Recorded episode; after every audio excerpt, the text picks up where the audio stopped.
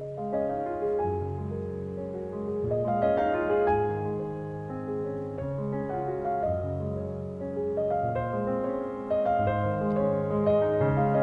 và ấm. Khi việc xây tổ ấm không còn là nghĩa vụ, thì căn nhà sẽ tự khắc ấm và thơm bằng nhiều cách, đôi khi đơn giản tới không ngờ. Tôi rất thích ôm bé Pipi em không bụ bẫm lắm nhưng bụng tròn xoe và hai má phính nhiều khi em đang chạy chơi ngang qua. Tôi cũng kéo vào hít hà vài cái rồi mới thả cho đi. Pipi rất thơm và ấm. Mùa hè, tôi ôm em, xoa xoa cái bụng tròn và hít hít hai má phính. Khoái trí trêu, thơm thế này, chả trách các mụi phù thủy cứ muốn bắt phải ăn thịt, làm em kêu oai oái.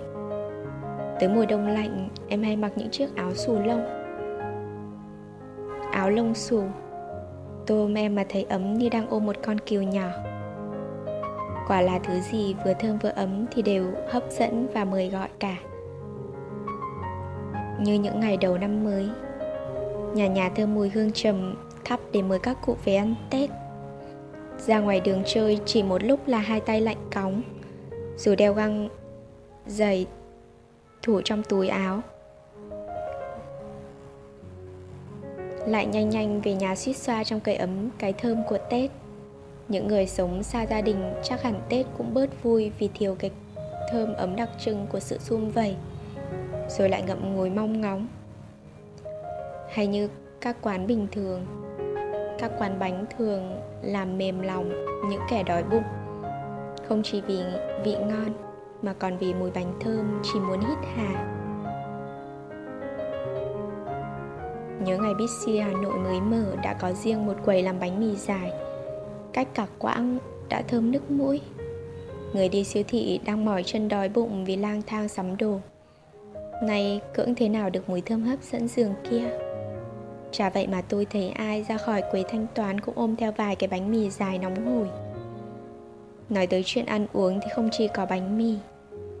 Tôi có thể ngồi kể ra một loạt những món vừa thơm vừa ấm. Mà mới chỉ nghĩ tới thôi đã thấy thèm. Cho dù ngoài trời, ngoài kia trời vẫn còn chưa rét. Ấy là một tách cappuccino nóng thơm mùi cà phê Quyện cùng kem sữa. Là một bát súp vừa múc còn ấm hơi khói. Một bát phở bò thơm lừng ăn kèm quẩy giòn tan. Hay đôi khi chỉ là một củ khoai luộc mẹ vừa suýt xoa bày lên đĩa. Quả thực trừ một số món đặc trưng phải giữ lạnh tôi thấy cái thơm và ấm làm nên sự hấp dẫn ngon miệng của đồ ăn. Vậy nên tôi mới nếm thử mì lạnh hàn quốc một lần, nhưng chưa bao giờ có ý định thử thêm lần nữa. Chợt nghĩ lan man đến mỗi căn nhà. Không ngạc nhiên khi người ta gọi là tổ ấm. Dù gần như gia đình nào ở thành phố bây giờ cũng lắp điều hòa, nhưng chẳng ai vì thế mà gọi nhà là tổ lạnh hay tổ mát bởi vì nhà là trốn đi quay trở về.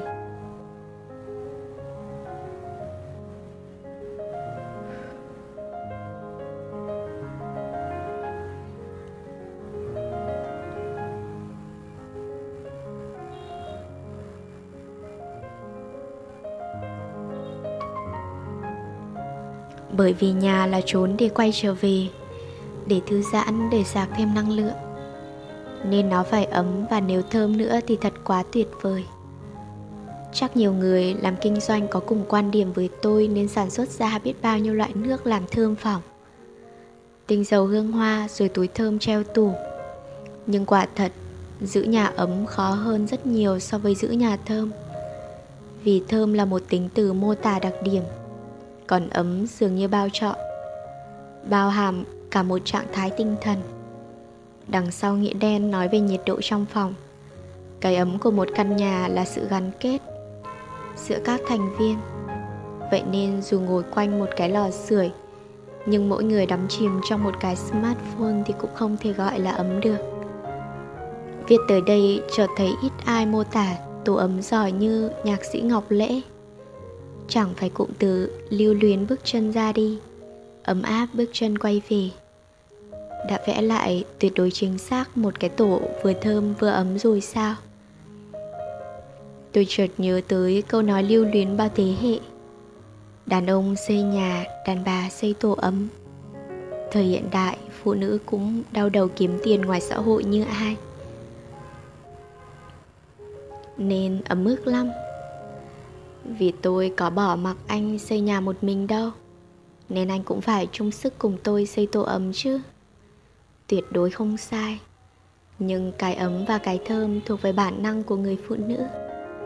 Người đàn ông suy nghĩ đơn giản, Nên với họ, gánh vác việc nặng dễ dàng hơn Là ngồi nghĩ tới những thứ tí ti. Cũng giống như tổ tiên chúng ta, Các cụ ông không quản nắng mưa, Chẳng ngại hiểm nguy, Rình dập để vào rừng săn bắn, Kiếm đồ ăn mang về cho vợ con. Chắc hẳn các cụ cũng chưa bao giờ tị nạnh. Sao các bà chỉ quấn quanh ở nhà khâu vá? Phải vác giáo lên mà đi săn cùng tôi đi chứ. Bản thân tôi rất hạnh phúc vì được là một người phụ nữ. Tôi yêu cả tình nghĩ lắm của mình. Chắc cũng gần bằng những người đàn ông tự hào về cái nét giản đơn của họ. Nhớ hôm trước tôi nói với n. Anh đọc sách em viết đi để thấy là anh chưa hiểu được một phần mười những gì em nghĩ. Ai dè n sửa, lại ngay. Thực tế, chưa cần đọc anh đã biết là anh không thể hiểu được một phần một trăm suy nghĩ của em. Tôi cũng đi làm 8 tiếng, Cũng áp lực và vất vả như bất cứ người đàn ông nào. Nhưng ngoài giờ làm, Tôi yêu thích những việc bé nhỏ li ti. Để giữ cho căn nhà mình thơm tho và ấm áp. Tôi dọn nhà gọn gàng, sạch sẽ. Tôi trồng cây hồng nở hoa đỏ rực. Khi nào cây nở nhiều tôi sẽ lựa ngắt một bông vào cắm trong lọ. Thủy tinh để có thể ra vào hít hà mùi thơm Mùi hương ngọt lịm. Tôi còn mua một lọ nến thơm mùi oải hương.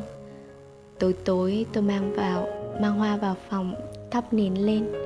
Vậy là được du ngủ trong căn phòng ấm và thoang thoảng mùi oải hương xen lẫn hoa hồng.